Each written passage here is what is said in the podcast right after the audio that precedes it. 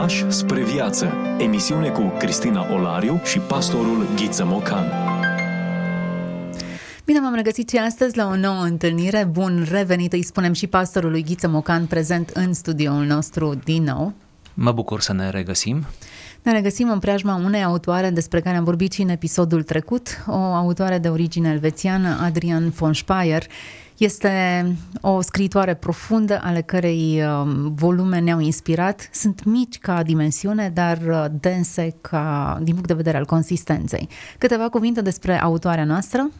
Da, cei care ne-au ascultat și săptămâna trecută deja mai știu câte ceva, îi rugăm să ne suporte câteva minute. Vom relua puțin biografia lui uh, uh, acestei autoare, Adrian von Speyer, pentru cei care poate ne ascultă acum uh, prima dată pe subiect.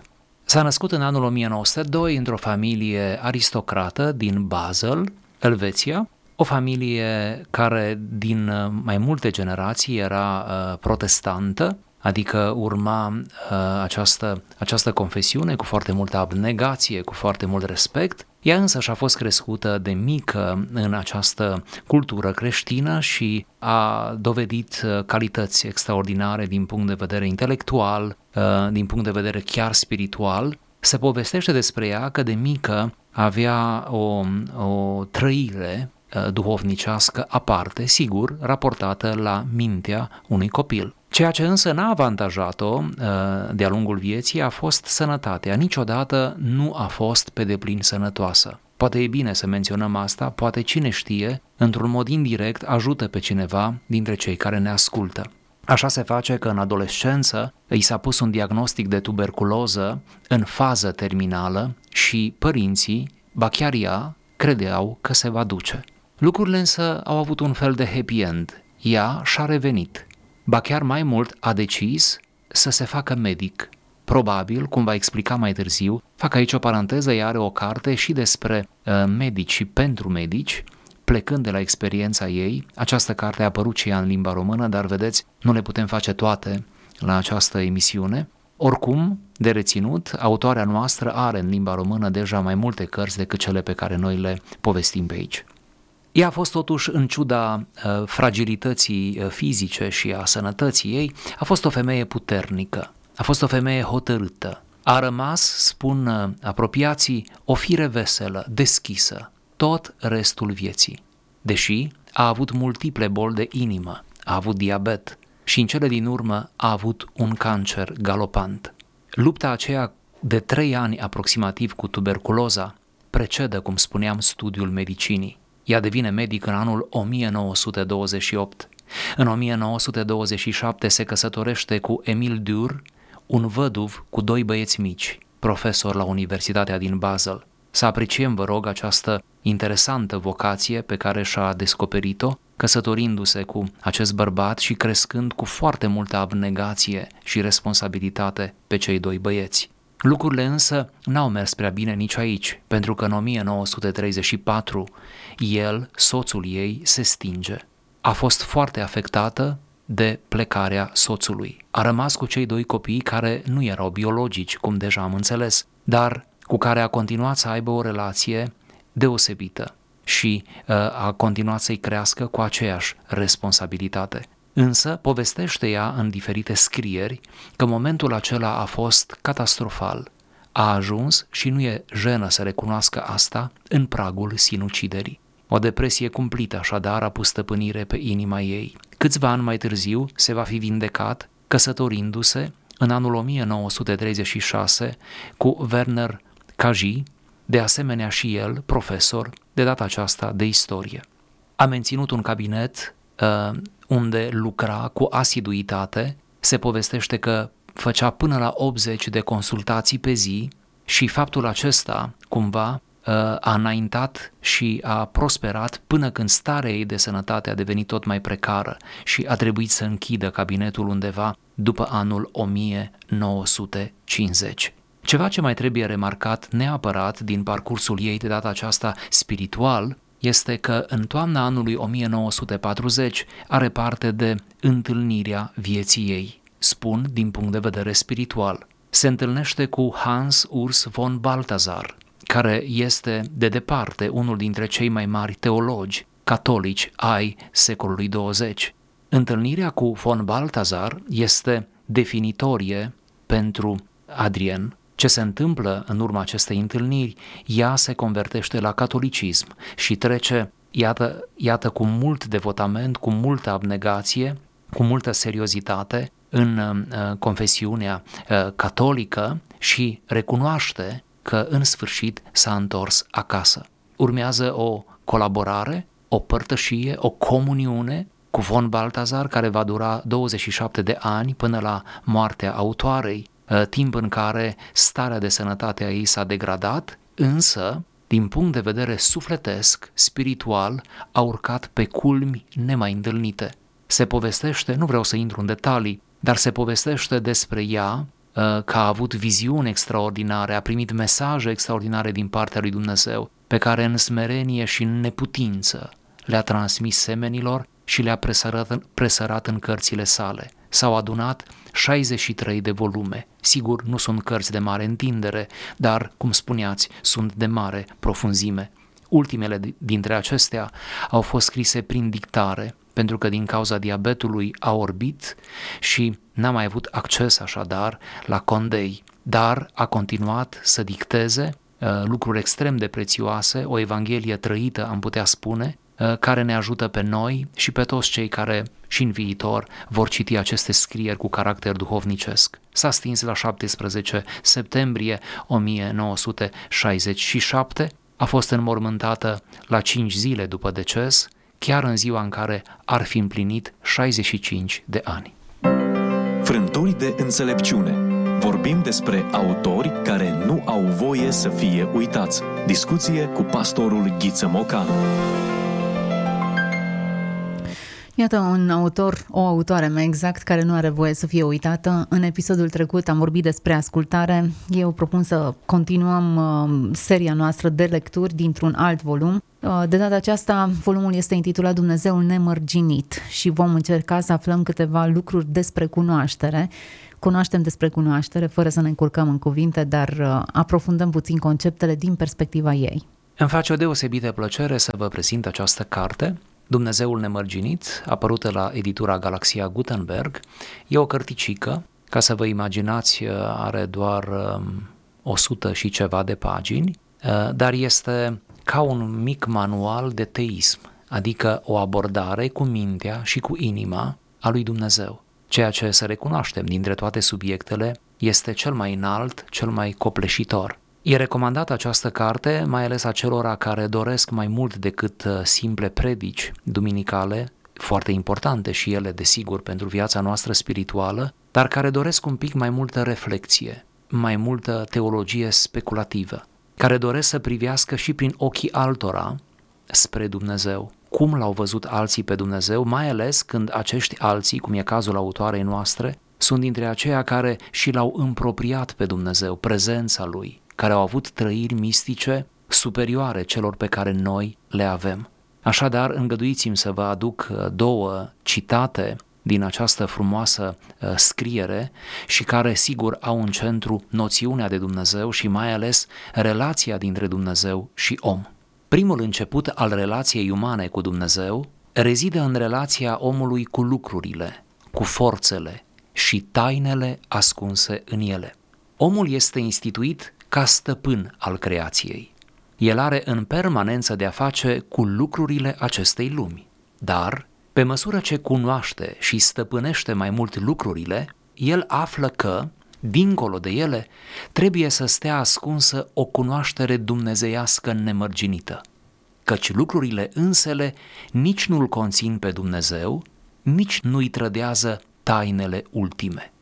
Ele, lucrurile, sunt mărturii și dovezi dispersate, care, pentru a putea fi ceea ce sunt, depind de căutarea și întrebarea spiritului uman. Sunt atât de mult create în vederea omului, încât au nevoie de el. Cum adică au nevoie? Ele, lucrurile, au nevoie de el, de om, pentru ca sensul lor să se reveleze.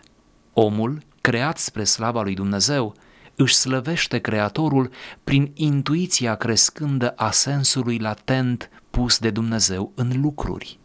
nu de dragul purei dominații și a puterii legate de ea, trebuie să cerceteze și să lucreze omul, ci pentru a rămâne în sfera sarcinilor încredințate lui de Dumnezeu.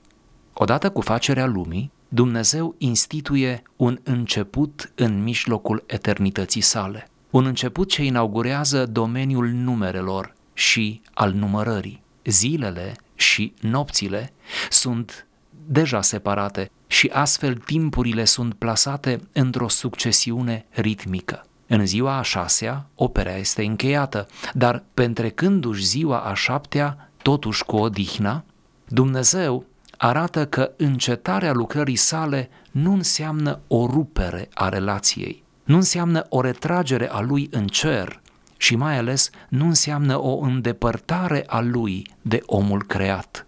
Domeniul numărului și al finitudinii nu se închide în el însuși. El rămâne în arena vieții infinite, adică eterne. Iar atunci când ni se spune că Tatăl este în comuniune cu Fiul și cu Duhul Sfânt din eternitate, aflăm și că El este un Dumnezeu al iubirii, care își zămislește Fiul după chipul și asemănarea sa și care emană Duhul Sfânt, făcându-și părtași pe ambii de aceeași eternitate și infinitate proprie, proprie sieși, adică a Tatălui, și primind la rândui de la ambii aceeași eternitate și infinitate. Iubirea nu cunoaște nicio mărginire. Ea purcede de la Dumnezeul etern către Dumnezeul etern. Dar când Dumnezeu îi adresează omului iubirea sa, el nu inventează pentru ea o nouă calitate a iubirii. În judecata finală foarte bine este inclus și faptul că făptura, creatura, există în perspectiva iubirii sale eterne. Făptura ca lucrare a lui Dumnezeu și neatinsă încă de păcat. E bine să ne oprim din când în când, să descoperim sensuri noi, lecturi adânci și să ne lăsăm inspirați. Ne lăsăm uh, inspirați și de acest text și iată cum încercăm să cunoaștem cunoașterea, fără să fim, uh, eu știu, pleonastici în exprimare. Într-adevăr, în a înțelege sensul lucrurilor, intuitiv sau pe orice altă cale, ține de felul în care ne vom trăi viața. Da, iar punctul forte a acestei scrieri și mai ales a acestor, acestor paragrafe este tocmai uh, acesta. Îl cunoaștem pe Dumnezeu prin lentila creației, prin lucrurile pe care Dumnezeu le-a creat. Pornind de la experiența primară a protopărinților noștri, autoarea ne atrage atenția cu multă delicatețe și profunzime că omul, stăpân peste creație, de fapt, nu era altceva decât în mediul propriei cunoașteri. Adică, de-a lungul întregii cărți, ea are grijă să ne spună că Adam, când stăpânește peste lumea văzută și este așezat de Dumnezeu ca un vasal în creația lui, de fapt Dumnezeu îi dă calea propriei cunoașteri.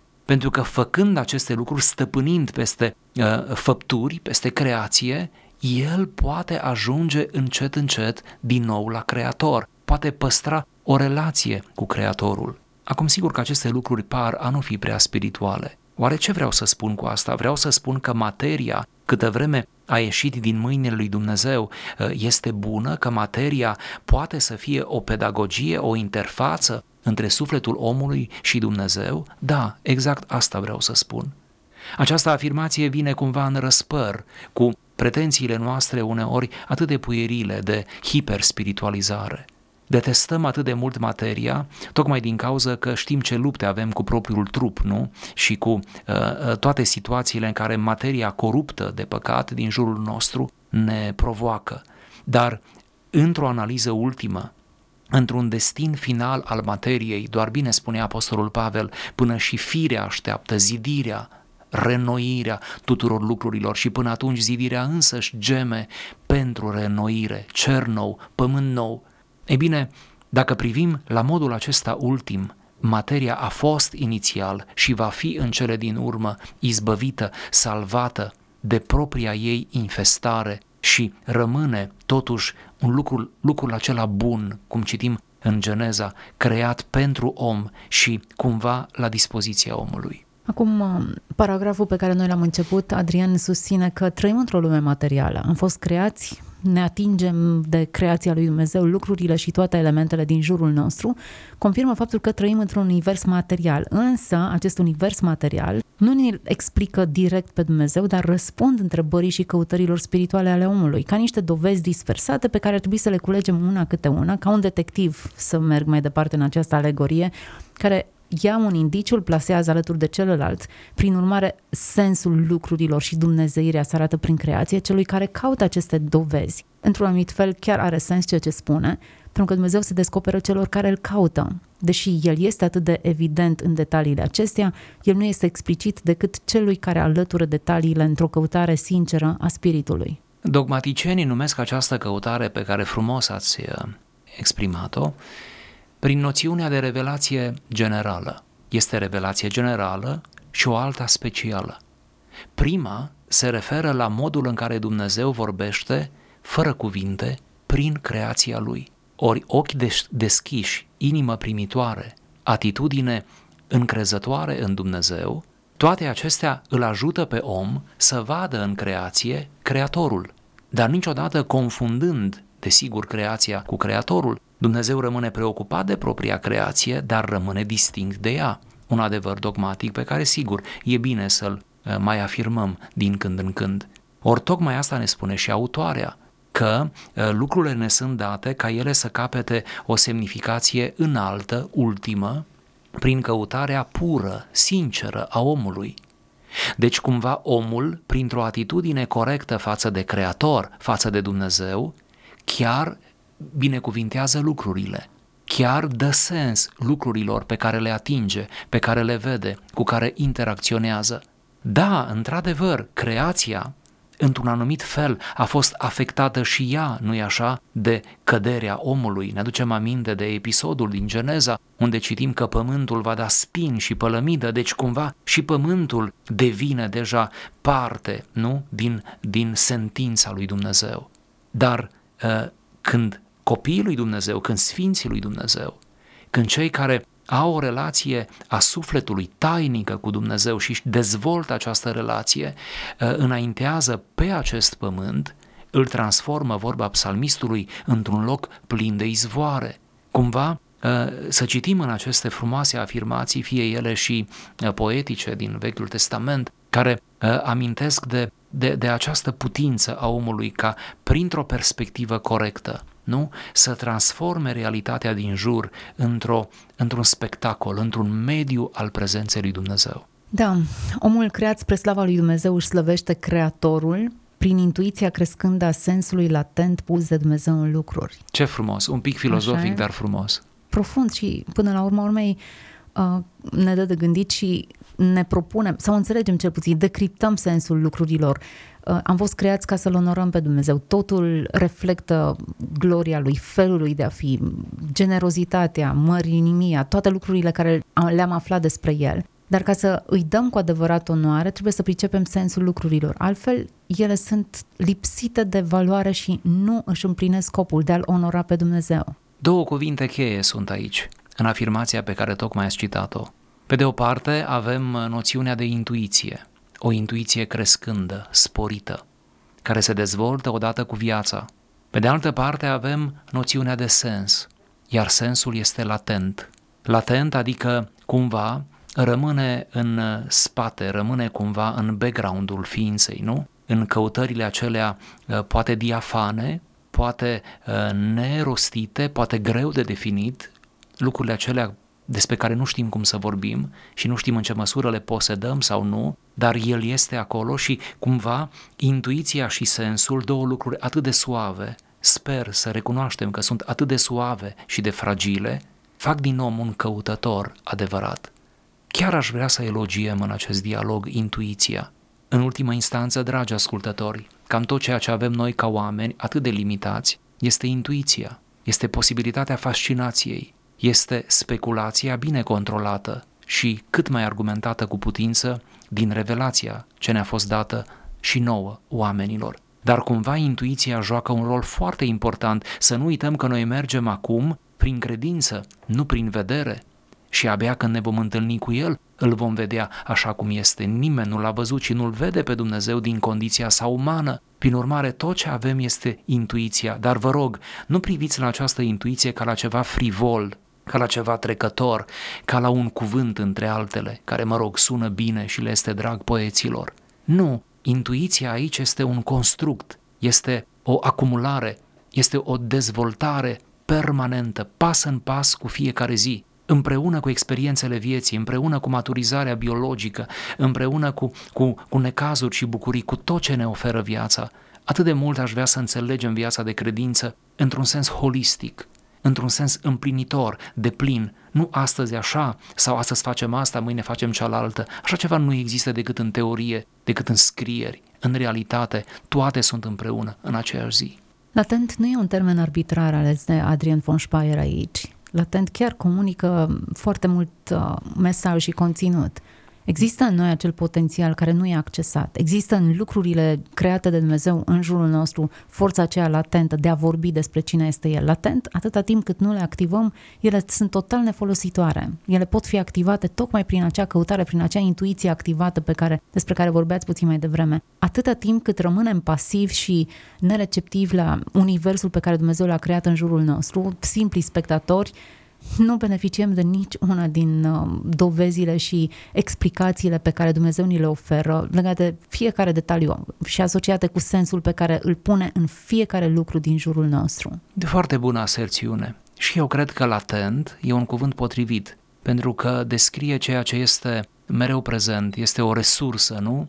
Acest sens, această căutare ultimă, adâncă, este un fel de resursă ca o materie primă, mereu prezentă în fiecare dintre noi. Am face bine să trezim acest sens latent, această căutare. Am face bine să prioritizăm, nu? Ă, căutarea noastră de Dumnezeu și mai bine să secundarizăm celelalte căutări, să le lăsăm puțin mai în margine, mai deoparte, mai uh, să meargă odată cu viața, dar fără foarte multe pasiuni. Mai bine să punem pasiune aici, o pasiune mistică. Să nu uităm, vorbim despre și dintr-o autoare care a rămas în istoria secolului 20 și iată și a secolului 21 ca una dintre marile mistice apusene, marile femei ale credinței, care au inspirat pe foarte mulți oameni, inclusiv pe von Baltazar, care a fost un mare teolog de sistem un profesor de teologie. Autoarea noastră nu a făcut teologie, nu a predat teologie, mă înțelegeți? Și a reușit să uimească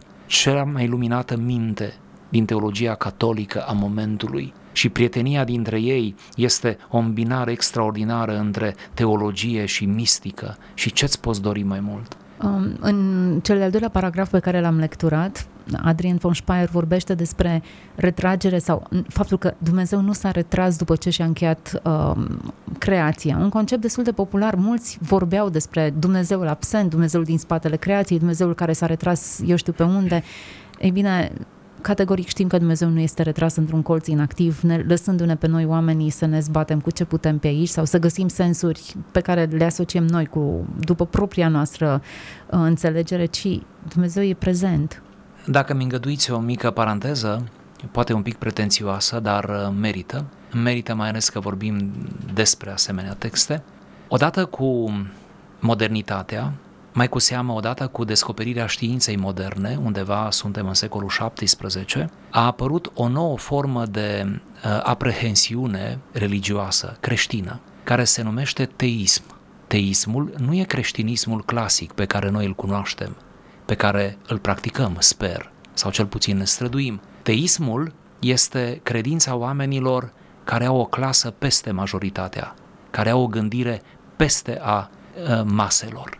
Teismul este cumva credința oamenilor de știință la începutul științei, din care uneori cităm și noi pe la predici. Dar ei nu erau credincioși în sensul practicant, ci ei credeau în Dumnezeu într-o manieră cosmologică mai, depar, mai degrabă, spunând că Dumnezeu este la originea creației, a văzutelor și nevăzutelor, dar Dumnezeu s-a retras din creație. Adică noi nu-i mai dăm socoteală lui Dumnezeu și nici măcar Dumnezeu nu ne mai dă nouă socoteală. Cumva relația s-a rupt. Ceea ce spune autoarea noastră cu atâta delicatețe, doar e femeie, este că Dumnezeu, odată ce a creat totul, în odihna lui Dumnezeu se ascunde iubirea lui și el rămâne într-o relație constantă și eternă cu propria creație, o relație mediată de iubire și atât.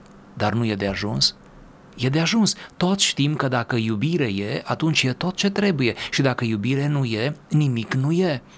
Ori, tocmai asta avem în acest frumos pasaj, această elogiere a iubirii lui Dumnezeu, iar ă, obiectul primar al iubirii lui Dumnezeu rămâne omul, pentru că numai omul e creat în așa fel încât să poată percepe cât mai bine iubirea lui Dumnezeu, mai mult decât lucrurile, decât regnurile inferioare. Deci nu, nu suntem teiști, nu credem într-un Dumnezeu care există, dar care nu se mai implică în creație, pentru că deja a pus legile fizice care funcționează și merg înainte. Nu, ci credem într-un Dumnezeu personal. Ori un Dumnezeu personal nu poate fi decât un Dumnezeu iubitor. Ați văzut ce frumos descrie și n-aș vrea să mai reau relația de iubire desăvârșită dintre persoanele Sfintei Trăimi și cum această iubire coboară până la nivelul omului și omul o reflectă ca o oglindă. Spuneau primii scriitori din primele secole că sufletul omului e o oglindă a lui Dumnezeu și oglindește cumva această iubire, o reflectă din nou spre Dumnezeu care uh, a trimis-o. Oglinda lui Dumnezeu care uneori e tulburată de păcat, de necunoaștere, de ignoranță, de lucrurile lumii, de propria ambiție, lista poate să fie lungă, dar rămânem o oglindă și ori de câte ori uh, toate aceste bariere sunt înlăturate, chipul lui Dumnezeu începe să se reflecte în această oglindă interioară.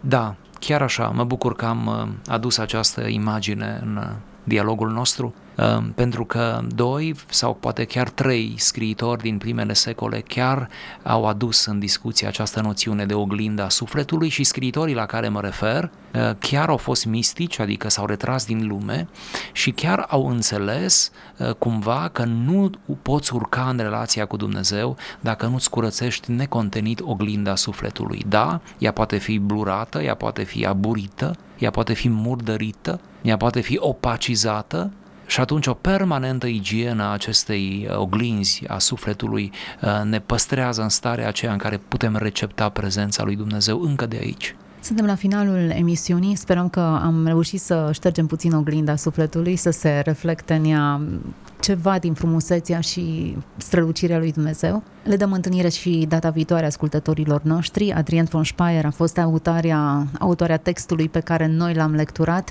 Uh, vrem să mai parcurgem un volum pe care ea l-a, ni l-a lăsat din toate cele 60 și câte de volume pe care le avem. Avem traduse și în limba română, prin urmare e accesibilă și pentru cei care vor să lectureze câte ceva din opera acestei uh, scriitoare.